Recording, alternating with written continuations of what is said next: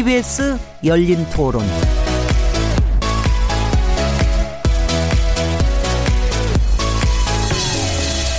안녕하세요. 묻는다, 듣는다, 통한다. KBS 열린 토론 진행자 시민 김진혜입니다.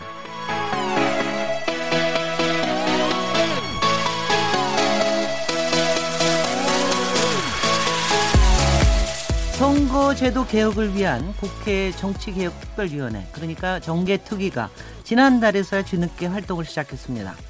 아, 현재 정치권에서 얘기하는 선거제 개편은 크게 연동형 비례대표제와 중대선거구제 도입으로 요약되고 있습니다. 우선 표면적으로는 5당 모두 선거제 개편의 필요성에는 동의하고 있습니다. 그러나 세부 내용으로 들어가면 각 당의 셈법, 셈법이 상당히 치열합니다. 선거제 개편은 어느 한 정당이라도 반대하게 될 경우 정계 특위에서 합의가 어렵기 때문에 향후 변수가 될 수 있는데요. 오늘 KBS 열린 토론에서는 선거제 개편, 정점과 정치권 셈법은 이라는 주제로 함께 얘기 나눠보도록 하겠습니다. 11월 14일 KBS 열린 토론 지금 시작합니다.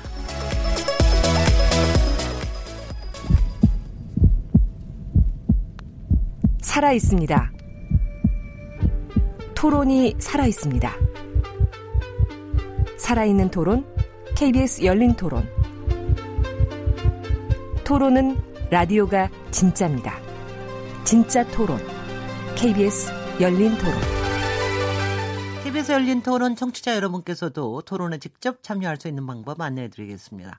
지금 국회의원 소출 방식인 소선거구제에 대해서 어떻게 생각하십니까? 또한 정당 득표율에 따라 국회의원 의석수를 배분하는 방향 등이 논의되고 있는데 이 부분에 대한 여러분의 의견을 문자로 보내주세요. 그리고 선거제 개편이 논, 논의되면서 국회의원 수를 확대하느냐의 문제가 핵심 쟁점으로 떠오르고 있죠. 국회의원 숫자를 늘리는 것에 대해서는 어떻게 생각하십니까? 샤프 9730번으로 참여하실 수 있고요. 단문은 50원, 장문은 100원의 정보 이용료가 붙습니다. KBS 모바일 콩 그리고 트위터 계정 KBS 오픈을 통해서도 무료로 참여하실 수 있습니다. 어, KBS 열린 토론은 매일 새벽 1시에 재방송됩니다. 그리고 팟캐스트로도 들으실 수 있고요. 청취자 여러분들의 열띤 참여를 기대합니다. 그럼 오늘 정치의 사실 정치의 재구성을 위한 선거제도 개편 토론하실 네 분 패널들 소개해드리겠습니다.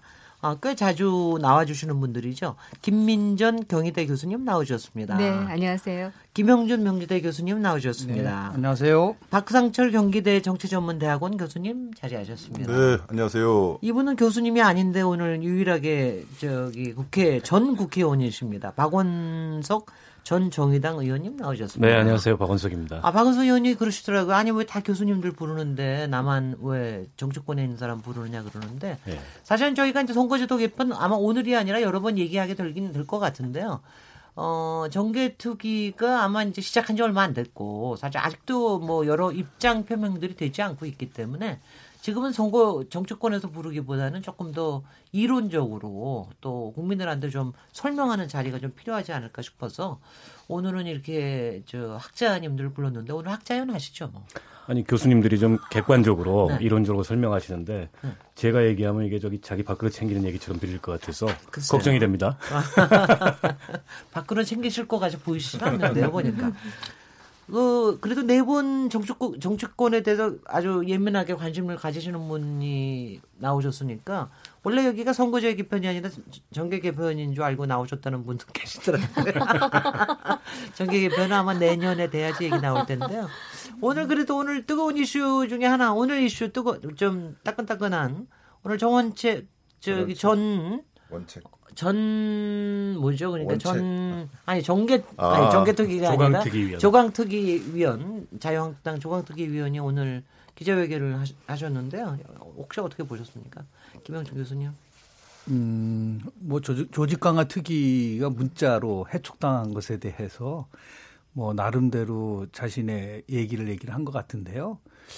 내용상으로 봐서는 뭐 저걸 꼭 기자회견을 해야 되냐 할 정도의 내용이었었어요. 뭐, 뭐 개혁을 지금 거부하고 있다. 그리고 지금 자유한국당의 50% 정도는 물갈이 해야 된다라는 네. 얘기를 했고 그리고 처음부터 본인은 뭐 전당대회 날짜를 이렇게 촉박하게 해서는 안 된다는 얘기를 했는데 핵심은 그거죠. 자기는 김병준 비대위원장의 수정이 아니다. 네. 동등한 권한을 갖고 실제 했는데 그런 면에서 봤을 때는 뭐 일종의 갈등이 아니라 서로 정권을 줬다고 하는데 정권을 준 내용을 가지고 서로 문법을 잘 이해하지 못해서 오는 충돌이기 때문에 결론적으로 얘기하면 뭐 전원책 변호사나 김병준 비대위원장이나 정무적 판단에서는 상당히 떨어진다. 그러니까 다시 얘기해서 정치적도 약하고 치열함도 없고 치밀함도 없기 때문에 나온 현상이기 때문에 저는 뭐 이거는 예고된 뭐 처음에 전원책 변호사가 내정됐을 때부터 예고했어요. 곧 파열음이 나오고 결국 헤어질 것이다라고 얘기를 했는데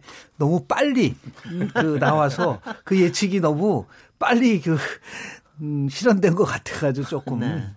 한편으로는 그럴 수밖에 없는 두 사람의 칼라가 너무 지나치게 충돌적인 요소들이 많기 때문에 나온 네. 현상이라고 저는 봅니다. 김민정 교수님. 네, 뭐 저는 어 문재인 대통령이 야당복이 있구나 하는 생각을 사실 좀 어, 했습니다.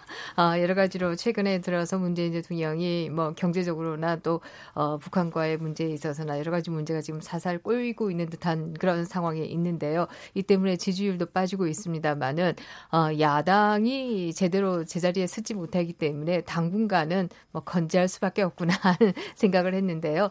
다른 한편에서 말씀드리면 어, 문재인 대통령의 지지율과 자유한국당의 개혁은 저는 비례관계에 있다 이렇게 생각을 해왔습니다. 문재인 대통령의 지지율이 높으면 높을수록 자유한국당의 개혁의 가능성이 높다라고 생각해 왔는데요. 네. 최근에 문재인 대통령의 지지율이 빠지면서 더더욱이나 자유한국당의 개혁 가능성은 더 멀리 가는구나라는 생각을 해왔습니다. 왜냐라고 하면 사실 어, 전원책 예, 변호사가 정조위원으로 들어가서도 그런 얘기들을 꺼냈습니다만은 어, 박근혜 전 대통령의 탄핵에 대해서 어떻게 생각해야 될지 이것을 다시 논의하자에서부터 시작해서 어, 태극기 세력을 받아들여야 된다라든지 이런 것들이 소위 예, 전원책 변호사가 마치 친박의 트로이 목마처럼 친박이 원하는 이슈들을 다 끄집어냈는데요.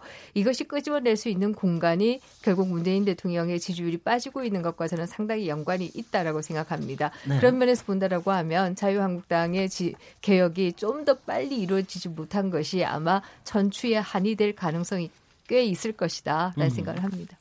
네, 박상주 교수님 어떻게 보시고 계십니까? 저도 뭐 생각이 다 똑같네요. 똑같은데 네. 저는 이제 전원책 변호사하고 한 상당 기간 뭐 보수 진보 편에 서가지고 저는 뭐 진보였겠죠. 토론을 상당히 많이 했어요. 네. 그러다 보니까 뭐 성격을 잘 아는데 그래서 우리 김영준 교수님 말씀대로 뭔가 좀 사건이 터지긴 터지겠다라고 싶은데 역시 좀 일찍 이제 그 결과가 나왔어요.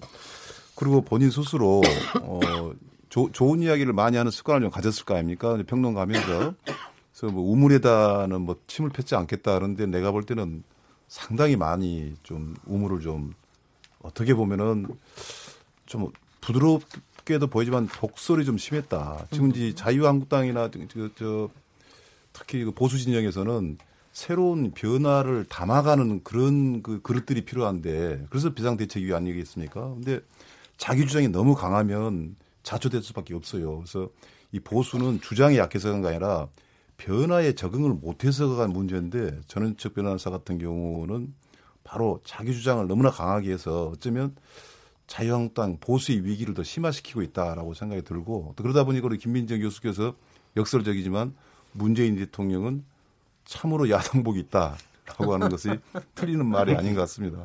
그게, 그게 꼭 맞는 얘기인지는 모르겠는데요. 박원석 어, 전 의원님께서는 어떻게 보고 계세요? 뭐 앞서 다 말씀하셨지만 오늘 기자회견은 왜 했는지 잘 모르겠습니다. 네. 그 새로운 뉴스가 없고 마치 뭐 며칠 전까지는 비대위와 조강특위 사이에 있었던 갈등의 내용을 어, 폭로할 것처럼 예고를 했는데 정작 그 말씀은 안 하셨어요. 네. 그리고 이제 김병준 비대위원장의 얘기를 들어보면 전 변호사하고 가까운 사람 두 사람을 추천했는데 안 받았다. 뭐가 문제냐. 사실은 조강특위 위원을 추천할 수 있죠. 비대위원장이. 네. 에, 그래서 전 변호사도 뭐 폭로성 얘기를 예고를 해놨습니다만 막상 이렇다 할 폭로거리는 없었던 것 같고요. 저는 이제 이후의 상황을 그러니까 지금 이 전 변호사가 문자 해고난 해고된 이후의 상황을 좀 주목하고 싶은데 곧바로 도로새누리당으로 돌아갔습니다. 그래서 친박과 비박이 결집하면서 네. 갈등 수위가 높아지고 있고 물론 이제 원내대표 선거, 당대표 선거 이런 당내 정치 일정, 일정 을 앞두고 있어서 그런 면이 있지만 그 와중에 조강특위만이 아니고 김병준 비대위 자체가 지금 표류하게 생긴 상황이 아닌가. 벌써부터 뭐 비대위가 뭘 할 수 있겠냐 나가라 이런 얘기가 공공연히 나오고 조기 전대하자 얘기가 나오는데 어, 다음 달 초쯤이면 아마 원내대표가 선출이 될 거예요. 그렇죠. 어, 그러면 이제 당내 공식 지도부가 새로 선출이 되는 거지 않습니까? 그 이후에 그 이후까지도 김병준 비대위가 버틸 수 있을까? 음흠. 오늘 어디 인터뷰에서는 뭐 안 나간다 보니는 네. 이렇게 말씀을 하셨지만 저는 당내 여론은 어, 비대위 정리하고 원내대표 중심으로 네. 어, 전대 가자 이런 여론이 급격하게 올라올 가능성이 높다 이런 생각이 듭니다. 결과적으로 인적 쇄신은 실패하는 거죠.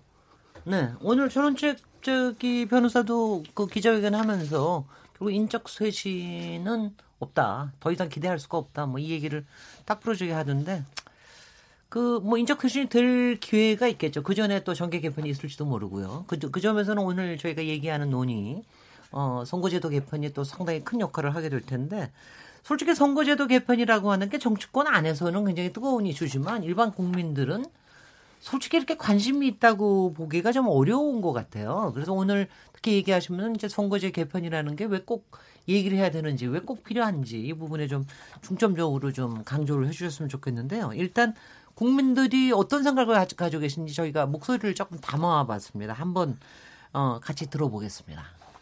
중선거구제가 맞지 않나 오히려 그게 서로 경쟁 효과가 더 좋지 않을까요? 선호하는 당의 사람이 아깝게 떨어지지 않는 수도 있고 소수 정당이라고 하는데도 더 커질 수 있고 국회의원들이 민의를 더 반영하기 위해서 노력하지 않을까요? 선거철만 뭐 해준다고 그러시 실제로는 아무것도 안 해주시고 자기 이익을 위해서 뭔가 움직이는 그런 것들이 많이 보이니까 근데 또 인력을 늘리시겠다고 그건 잘못됐다고 생각합니다. 지금의 선거제도는 양 당이 주로 이렇게 분포를 하게 되는 것 같습니다. 그래서 선거제도 제도를 개편하게 되면 조금 더 많은 당이 균형적으로 좋은 의견들을 가지고 경쟁을 할수 있게 될 것 같아서 국회의원 수는 늘어나는 거는 저는 별로 좋아하지 않아요. 오히려 지금보다 줄여야 되지 않느냐. 국회의원 수가 많이 늘어난다고 국민들의 의사가 국정에 반영되냐 이건 아닌 것 같고요. 또 우리 같은 규모도 작은 나라에서는 너무 많다 지금도. 어쨌든 저희가 후보를 뽑을 때 그 사람의 전문성이라든가 실력을 보고 이렇게 개인 투표를 하게 되는 거잖아요. 전부 다 비례대표가 돼버리면은 그냥 그 정당에서 자기들이 그냥 작전성 후보를 제출할 수 있게 되잖아요. 정책적인 방향성이나 그런 거 다 무시해버리고 그냥 정치 싸움으로 돼버릴 것 같아가지고 오히려 후보 선택의 다양성도 떨어지고 진정으로 국민들을 위하는 후보가 뽑힐 가능성이 많이 낮아지지 않을까 좀 부정적으로 생각합니다. 아 벌써 국민들 얘기 나오시니까는요 벌써 국회의원 수 늘리는 건 절대 안 된다. 이것부터 못 받고 나오시는 게 제일 적이고요. 그 다음에는 이제 역시 대표성이나 이런 얘기는 하시지만 이거 자칫 지금 뭐 연동형 비례대표제 해가지고 굉장히 느린다고 얘기를 하는데 그렇게 되면은 우리 뜻 없이 또 정치권에서 알아서 자기네들끼리 해먹는 거 아니냐. 정치권에 대한 불신, 특히 국회에 대한 불신이 굉장히 높다는 거를 알게 되겠는데요. 일단 첫 논의는 그래도 정치권에 깊이 몸담고 계시는 박원석 의원님께서 현행 소선거구제와 그리고 이제 일부 비례대표제가 있죠. 예, 우리가. 예. 253석인가요? 지금 소송부 지역구가 253개고 비례가 47석입니다. 네네. 이 부분의 문제가 뭔지 어 조금 알기 쉽게 정치자들께 좀 얘기 좀 해주시죠. 그러니까 결국에는 이제 비례성과 대표성의 문제일 텐데요. 우선 첫 번째로 선거가 한번 끝나고 나면은 엄청난 사표가 발생을 합니다. 제가 통계를 좀 봤더니 18대 총선에서는 47.09%의 사표가 나왔고요. 네. 그 투표한 사람의 47.09%는 사표가 됐습니다. 19대 총선에서는 46.44%가 사표가 됐고 이럴 때 사표의 의미가 어떤 건지 당선이 안 된 거죠. 내가 네? 찍은 내가 찍은 사람이 당선이 안 된이 네. 이 표들을 얘기하는 거죠. 네. 그리고 20대 총선에서는 과반이 넘었습니다. 50.3%가 네. 사표가 나왔어요. 그러니까 20대 총선의 투표율이 58%였습니다. 그 중에 50.3%가 사표가 됐으니까 사실은 20대 국회는 전체 유권자의 한 4분의 1 정도의 대표성으로 어, 구성이 됐다. 네. 어, 그리고 이제 이런 이 사표의 결과는 이제 승자 독식의 그런 국회 구조를 만들게 되고 두 번째로는 그게 이 유권자들의 정치적 의사 형성과 선택의 폭을 굉장히 좁힙니다. 예를 들어서 말씀을 하자 말씀을 드리자면 어, 나는 중국집에 가서 이 짜장면 짬뽕 말고 볶음밥이나 잡채밥도 때로는 먹고 싶은데 이 당선이 안 되니까 짜장면이나 짬뽕 둘 중에 하나서만 골라 먹어야 되는 이런 어떤 상황이 매번의 선거 때마다 아, 반복이 되고 그런 사표 심리가 유권자들의 선택을 굉장히 강하게 압박하고 누르는 이제 그런 정치가 형성이 된다는 거죠.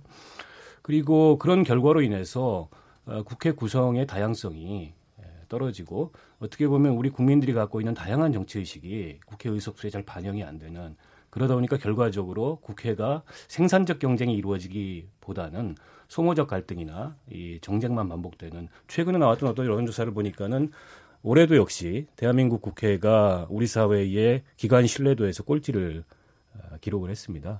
저는 그게 적나라한 민심이라고 생각하거든요. 네. 그래서 국회 구성의 원리를 바꿔줘서 이 국민의 의사가 국회 의석수에 어, 반영될 수 있는 그런 선거제도로 선거제도를 좀 바꿔야 된다 이렇게 생각을 합니다. 네네. 기반적인 관련된 문제보다도 더 네. 실질적인 네. 문제를 말씀을 좀 드리도록 해보겠습니다. 지난 2016년도 선거 끝나지 않았었습니까? 네. 더불어민주당이 얻은 득표율이 정당 득표가 25.5%입니다. 그리고 국민의당이 얻은 득표가 26.7%였어요. 네.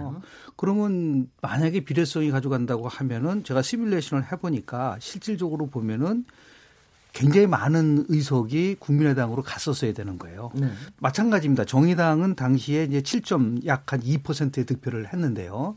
실은 당시에 민주당은 득표는 25.5%지만 의석률은 42.5%예요. 그러니까 17%를 더 많이 얻었다는 거예요. 네. 더 나가서 똑같습니다. 새누리당도 33.5%를 얻었지만 의석률은 42.2%니까 8.7%를 더 얻은 거예요. 네. 그러니까 결국 뭐냐 현행의 그 선거 제도는 다수당한테 유리게끔 돼 있는 겁니다. 네. 그러니까 다시 얘기해서 국민의당은 오히려 마이너스 13.6% 포인트. 글쎄요. 그리고 정의 그 정의당 같은 경우는 마이너스 5.1%예요. 음. 그러니까 소수 정당한테는 불리하고 대정당한테는 유리하기 때문에 네. 이것이 결국은 일종의 제조된 다수당이다. 그러니까 manufactured 된 머저리티라는 표현을 씁니다. 그 선거 용어로 네. 얘기하면. 네. 그러니까 이것은 어떻게든 간에 비례성을 좀 맞춰야지만이 되지 않느냐라는 것부터 시작을 해서 어, 선거제도의 변화를 얘기를 하는데요. 왜 그러냐면 우리는 대통령제를 채택을 하고 있는 나라인데요. 으흠. 대통령제를 채택하고 있는 나라에서의 선거제도. 그러니까 이게 크게 세 가지 같이 맞물려 있어요. 어떻게 맞물려 있냐면 권력구조, 선거 제도, 그리고 더 나가서 정당 체제. 이 세 가지가 같이 맞물려서 움직이지는 건데 지금 미국 같은 경우는 대통령제를 채택으로 하면서 예를 들어 수 우리보다 더 많은 사표가 나오잖아요. 거기는 또 양당제니까 거기는, 그렇지 않습니까? 그런데 그렇다고 해서 그 국회가 네. 의회가 우리보다 이렇게 엉망진창은 아니라 말이에요. 그러니까 그런데 우리는 지금까지 다수당이 결국은 대통령 막강한 대통령의 힘과 더불어서 선거 제도 속에서 상당히 많은 이득을 얻게 되면은 그것을 바탕으로 해서 의정을 끌고 가다 보니까 결국은 가뜩의 폭이 심화될 수밖에 없다. 그러니까 결국은 먼저는 사표보다는 비례성을 강화시키자라는 비례성을 것이 강화시키자. 선거제도를 바꾸는 데서 가장 첫 번째 기준이라고 저는 봅니다. 네, 네 조금 김민정 교수님. 네, 김영진 교수님께서 어, 조금 순간적으로 혼동하신 게 아닌가 하는 생각을 하는데요. 어, 미국과 같은 양당제에서는 사실 사표가 많지 않습니다. 영국도 그렇고요. 왜냐라고 하면 한 지역구만 보면 어, 40%에서 뭐 50% 가까이가 50% 마이너스 한 표까지가 어, 사표가 될 가능성이 있습니다만은 전반적으로 보면 사표가 5% 이내로 들어가요. 왜냐라고 하면 전반적으로 1, 2등이 비슷하게 해서 전부 다 가기 때문에 결과적으로 보면 양당제 국가들은 어, 우리와 같은 어, 소선거구 최다 득표제를 해도 사표가 그렇게 크지는 않습니다. 물론 어, 영국에서도 노동당과 보수당의 득표율과 의석률이 뒤바뀐 경우도 있긴 했었습니다. 그에 따라서 뒤바뀐 정당이 집권을 한 경우도 있습니다만은 어, 이 소선거구 대 최다 득표제가 우리가 지금 지역구에서 하고 있는 이 제도가 사표를 많이 발생시키는 것은 다당제일 때 그렇습니다. 그렇죠. 네, 다당 다당제가 아니면 사실 그렇게 공정성에 문제는 없는데요. 물론 지역구 내로 가면은 사표는 있지만 전반적으로 보면 거의 비슷하게 가는데요. 그러나 이제 한국 사회가 점점 다양한 욕구가 분철되면서 다당 다양한 정당을 좀 선택해 보고 싶다라고 하는 욕구들이 생겨나고 있는 거 아니겠습니까? 이 때문에 뭐 2016년 선거 같으면 어, 국민의당과 정의당이 굉장히 높은 정당 투표에서 득표율을 보이기도 했었는데요. 근데 이렇게 다양해지고 싶은데 제도가 1등하고 2등 아니면은 선택이 안 되도록 되어 있기 때문에 네. 결과적으로 나머지 표들이 4표가 된다라고 하는 것은 어, 결국 유권자의 뜻을 대다수의 뜻을 어, 정치에 반영시키는 것이 아닌 결과가 나올 수 있다 이렇게 볼 수 있고요.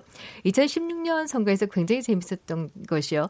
어, 국민의당을 찍었던 그 정당 투표의 26.3%인가요? 이 3% 중에서 또 50 한 2% 정도가 어, 지역구에서는 3번을 안 찍고 1, 2번을 찍었어요. 그래요. 이걸 이름하여 전략 투표라고 얘기하고 네. 어, 또 정당 투표와 지역구 투표를 분할했다라고 해서 분할 투표라고 하는데요.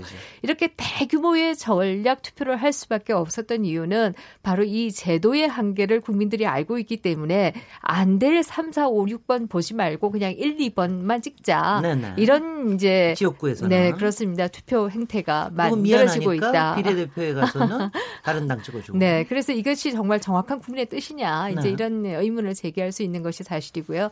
저는 한국 정치에 있어서 이 소선거구 최다 득표제가 가지고 있는 또 다른 문제라고 한다면 이 지역 구도를 증폭시킨다. 국민들은 이미 지역 구도에서 많이 떠났는데 제도가 오히려 이것을 강화시킨다라고 하는 측면을 지적할 수 있을 것 같아요. 네네.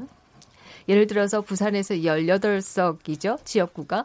아, 18석이고 여기에서 부산에서 어, 자유한국당이 얻은 표가 아마 53% 정도밖에 안 될 거예요. 그러나 의석은 18석 중에서 두 석을 빼고는 다 가졌거든요. 네. 그래서 선거가 끝나고 나서 색칠하면 부산은 자유한국당으로 색칠이 되지만 실제 부산 안에는 어, 야다, 그, 그 당시에 자유한국당이 아닌 정당을 지지한 것도 거의 절반 가까이 된단 말이죠. 네네. 그렇게 본다라고 하면 우리가 맨날 지역구도가 문제다라고 얘기하지만 국민들은 변화하고 있지만 제도가 이것을 결과로 어, 이어주지 못한다라고 하는 그런 문제도 있죠. 네 네. 예, 이야기가, 이야기가 다 나왔기 때문에 뭐 네. 특별히 또 따로 이야기하는 그렇습니다만은 이게 뭐 사표가 많다라는 거, 그 다음에 지지율에 비해서 의석수가 이 균형이 맞지 않다. 다 맞는 이야기고 특히 또 이제 지역주의라는 거. 네. 그래서 정당이라는 게 전국 정당이 우리 지금 가져보지 못했지 않습니까?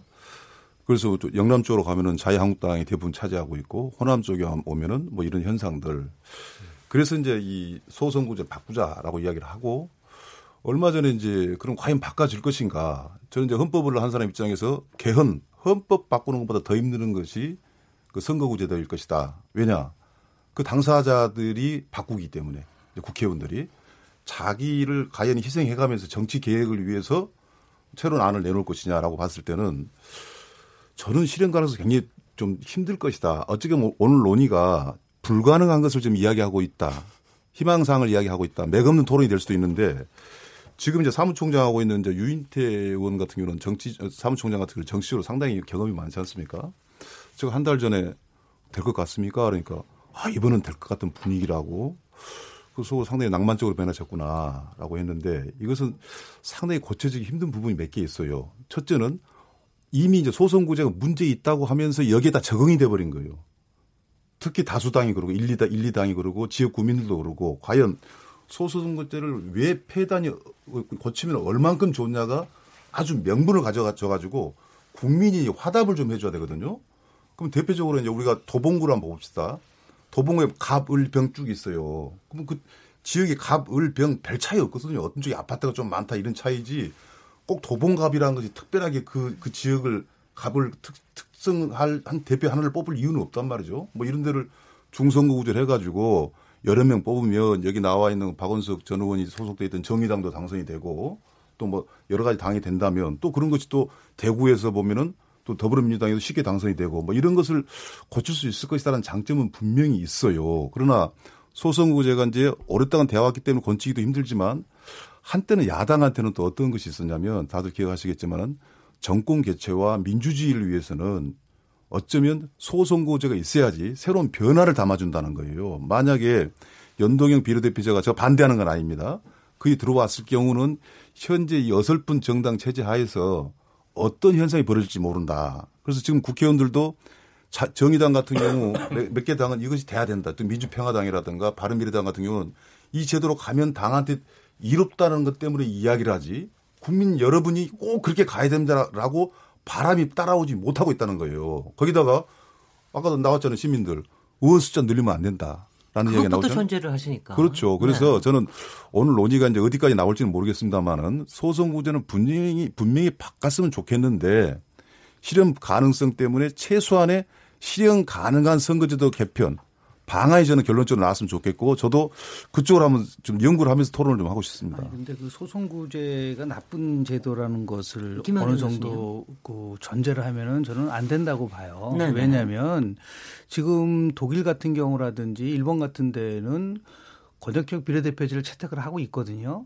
그런데 거기는 이제 지역구도 있죠. 그 다음에 이제 비례대표제는 다만 그 비율을 소송구에서 반 그리고 비례대표에서 반 하다 보니까 어느 정도 비례성이라는 것을 확보할 수가 있어요. 일본 같은 경우는 96년도에 처음 시작했을 때는 지역구 300명 그리고 비례 200명이었어요. 그러다가 네. 지금 이제 바꿨습니다. 비례구를 180명으로 바꿨는데 지금 소선구제를 예를 들어서 우리가 바꾸려고 하는 것은 없었던 게 아닌 거예요. 네. 1대에서부터 5대까지는 우리는 그냥 소선구제만 있었어요. 그렇습니다. 그러다가 63년도 6대 국회에서부터 그 다음에는 비례대표제라는 걸 그때 도입을 처음 시작을 한 겁니다. 맨 처음 시작할 때는 왜 했죠? 아, 그때는 왜 그랬냐면 아주 아주 불순한 의도에서 시작한 겁니다. 정권에서 지명할 수 있는 사람 그렇습니다. 아주 불순한 의도에서 시작한 네. 거예요. 예를 들어서 구테타 세력들이 네. 자신들에게 도움을 준 사람을 정, 예를 들어서 국회의원 빠지 달아주겠다라고 하면서 했고 또 하나는 뭐냐면 그 당시에 이제 중요한 거는 도시 지역에서는 야당이 많이 되고 네.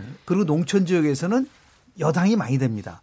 그러니까 어떻게 지역구 선거구 획정을 했냐면 농촌 지역에서는 8만 명인데도 선거구 하나 만들어주고 그리고 도시 같은 데는 30만 명인데도 한 명밖에 안 만들어주는 거예요. 예, 그러면 예, 예. 그 나머지 의석을 뭐로 바꿔버렸냐면 네.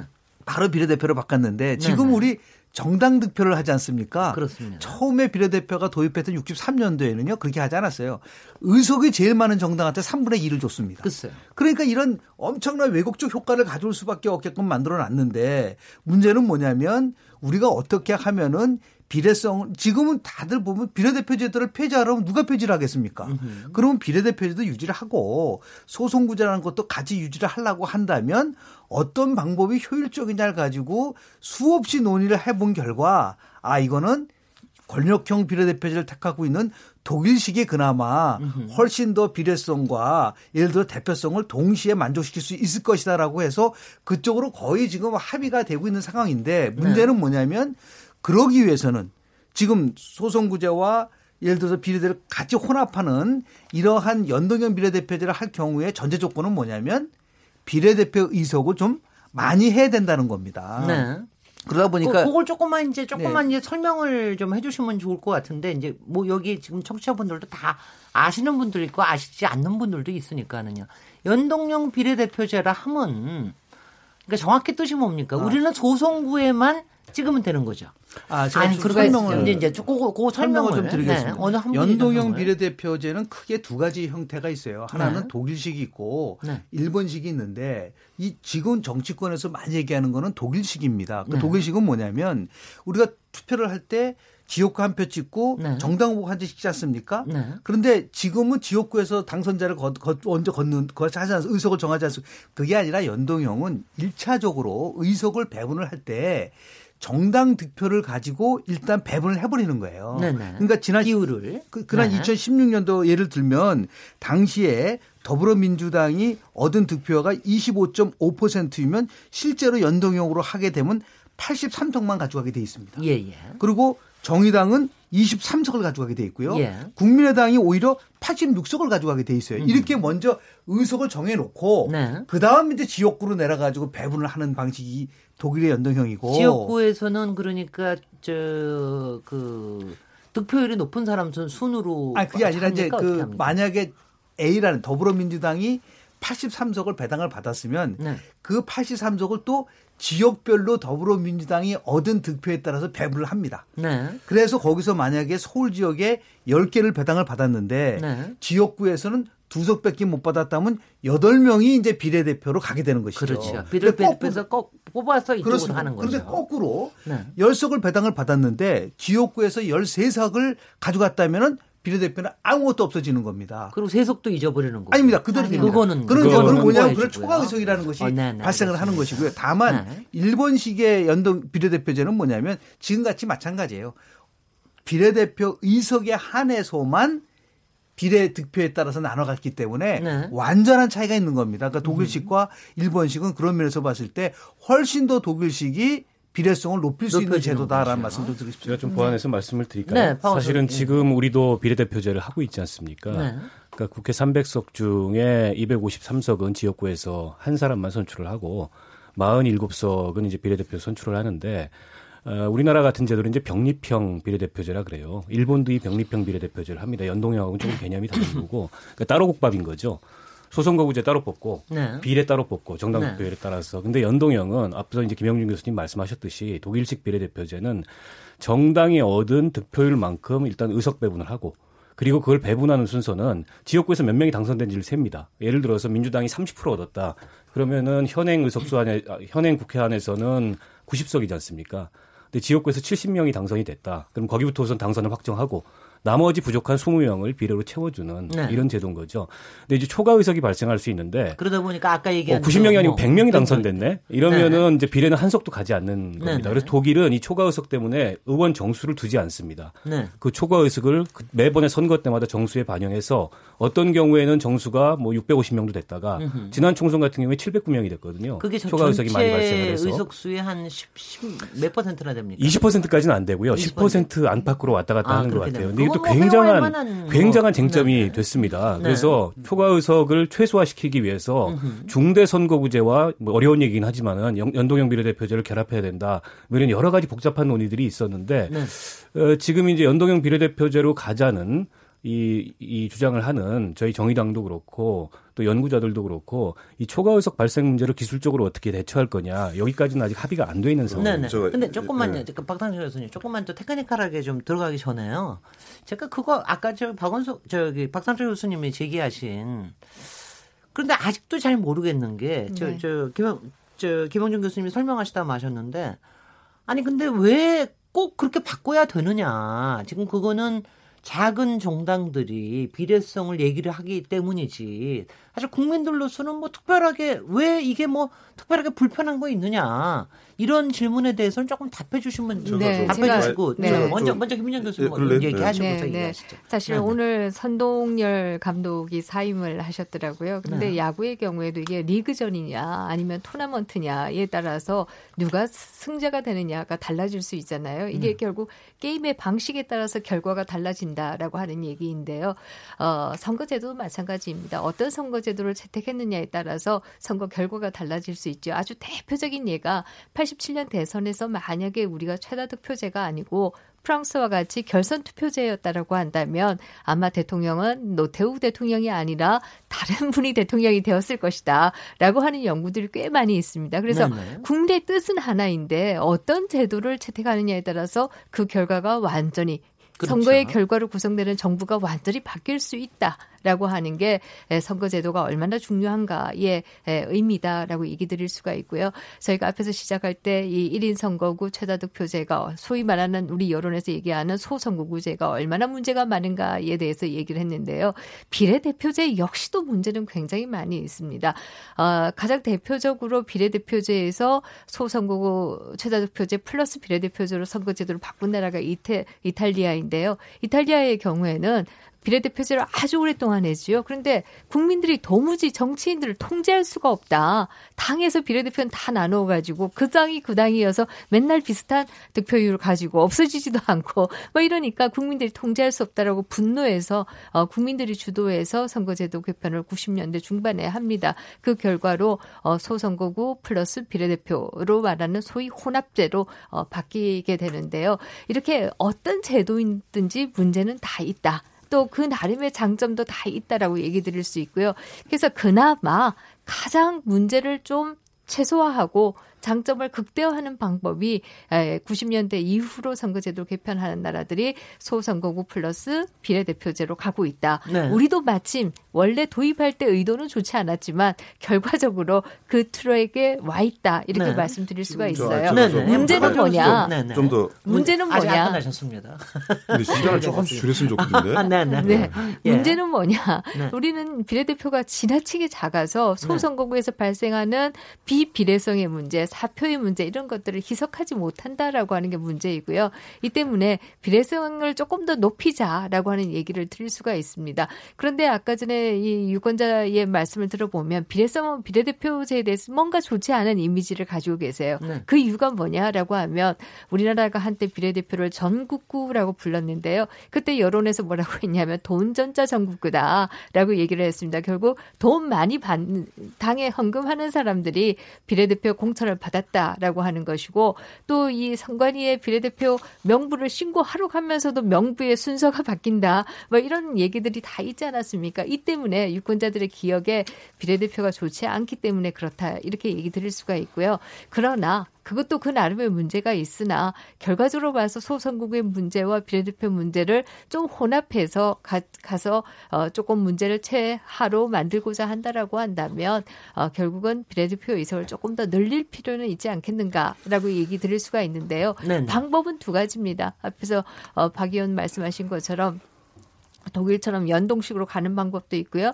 우리나 일본이나 이탈리아처럼 병 병렬식으로 가는 방법도 있고요. 다만 연동형으로까지 안 가더라도 병렬식으로 하더라도 비례대표 의석만 조금 더 늘어난다라고 하면 문제는 상당히 많이 해결될 수 있다라고 생각합니다. 예, 예. 예 박탄초 교수. 예, 네. 토론을 좀 더좀 좀 현실적으로 좀 하고 싶은데요.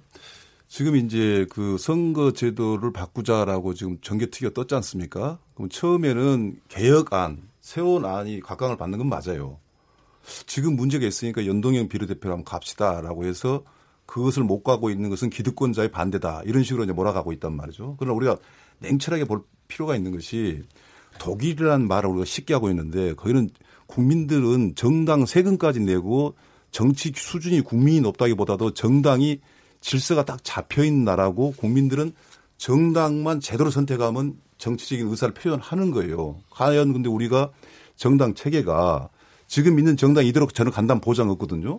어쩌면 정계 개편 아까 이야기 나왔지만 곧 돼가지고 국민들 또 헷갈릴 거예요. 네. 그게 하나 있고요.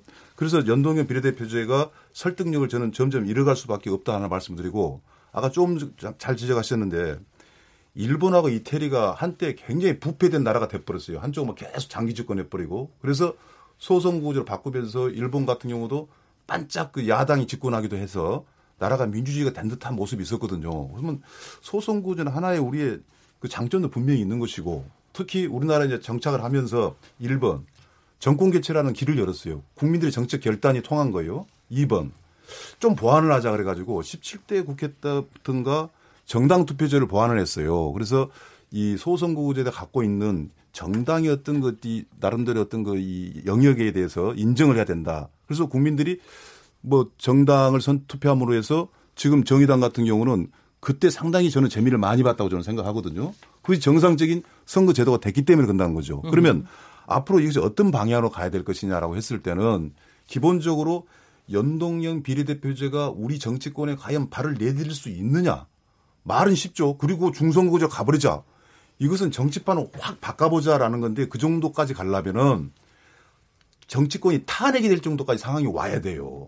국민의 바람이 있어야 되고. 음. 그런데 이건 토론 논의 중이기 때문에 저는 어떤 원칙으로 가야 되냐면 현재 소송구제가 갖고 있는 한계점이 분명히 나오거든요. 그래서 이번에 이제 정계특위에서 중앙선관위가 안을 제시했어요. 물론 과거부터 제시했던 아닙니다. 300명은 못 늘린다. 다만 200명은 지역구로 하고 100명 좀 늘려서 비례대표로 하자. 이 안을 제시를 했는데 여야가 전부 다 지금 그 중앙선관위 안에 대해서 아주 외면을 하고 있거든요. 네. 그래서 이제 어떻게 이제 귀착이 될지는 모르겠지만 저는 하나 안이 있어요. 일단 뭐 시간이 되면 말씀드리겠지만. 을 예, 예. 일단 좀 결론으로 네, 결론으로 아직 뭐냐면 내지 마십시오. 소선거구 어, 아직 안 내겠습니다. 네. 소선거구제다가 문제점 중에 하나가 지역구의 불평등 선거가 너무나 많아요. 음흠. 지금 겨우 잡고는 있지만 3대 1입니다. 3대 1이라면 어떤 지역은 30만 명이 하나 내고 30만까지는 안 가지만 어느 쪽은 거의 10만 명 쪽에서 하나 낸다는 것은 이건 민주주의 국가를 하고 있는 나라에서는 이렇게 불평등 선거가 없어요. 이걸 바꾸기 위해서 지금 선거 소선거제 약간 손을 대자 뭐 그런 걸 구상하고 있는데 이따 제가 이제 아이네로 네, 한번 말씀드리겠습니다. 말씀드린 잠깐만 네, 네. 조금 조금 말씀드리겠습니다. 조금 이제 우리 예. PD님의 저기가 조금 짧게 아, 짧게 예. 주고받으시는 지금, 게 지금 귀에 좀 들어오겠습니다. 네, 김영준 교수님. 질문한 거에 대한 대답은 이거 같아요. 먼저 우선 비례성을 강화하는 거와 비례대표 문제는 그 별개 문제입니다. 네. 그걸 먼저 말씀을 좀 드리고요.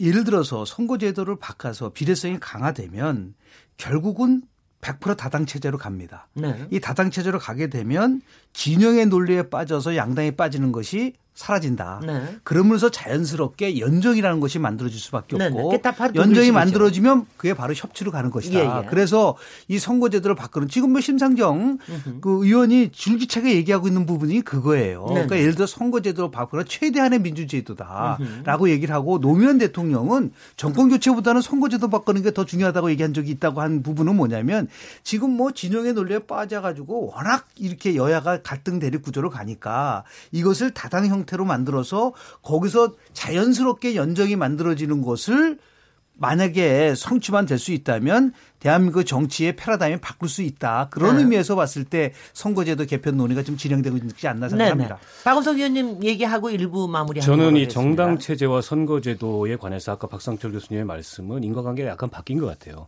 결국에 현재 선거제도가 지금과 같은 정당 체제를 낳는 거죠. 어, 이게 양당제로 끊임없이 수렴되고 양당제를 강화시키는 선거제도를 갖고 있다 보니까 이 다당제가 일시적으로 만들어지더라도 그게 정착이 안 되고 정계 개편이라는 어떻게 보면 한국적 정치 상황이 주기적으로 나타나는 이런 결과를 낳는 거라고 생각하고요. 그런 면에서 이제 비례성이 높은 선거제도를 만들게 되면 다당제가 정착이 되면서 자연스럽게 이 양당제로 회귀하는 그런 정계 개편을 수단으로서가 아니라 지금 우리 김영진 교수님이 말씀하셨듯이 연정과 협치가 우리 국회에 자리가 잡게 자리 잡게 되고 그럼으로써 정치 생산성이 올라간다는 거죠. 최근 들어서도 여야정 협의체 열고 대통령도 협치를 강조하시고 여야 대표들도 어, 겉으로는 협치를 말씀하시지만 협치라는 게 어떤 리더나 정치인들의 주관적 선의로 되는 게 아니거든요. 실제 협치가 될 수 있는 제도와 환경과 구조가 만들어져야 되는데 지금과 같은 선거 제도 하에서는 선거에서 이기는 것이 정치의 유일한 목표가 되고 어, 국민들이 국회에 대해서 어떤 비판을 가하건 알겠습니다. 국회 스스로가 이 정치 생산성에 대해서 고민하지 않는 이런 제도적 환경에 놓여 있다는 거죠. 이걸 바꿔주자는 네. 겁니다. 여기까지 얘기 일부 나누는 거로 하고 잠시 쉬었다가 토론 이어가겠습니다. 지금 여러분께서는 KBS 열린 토론 시민 김진애와 함께하고 계십니다.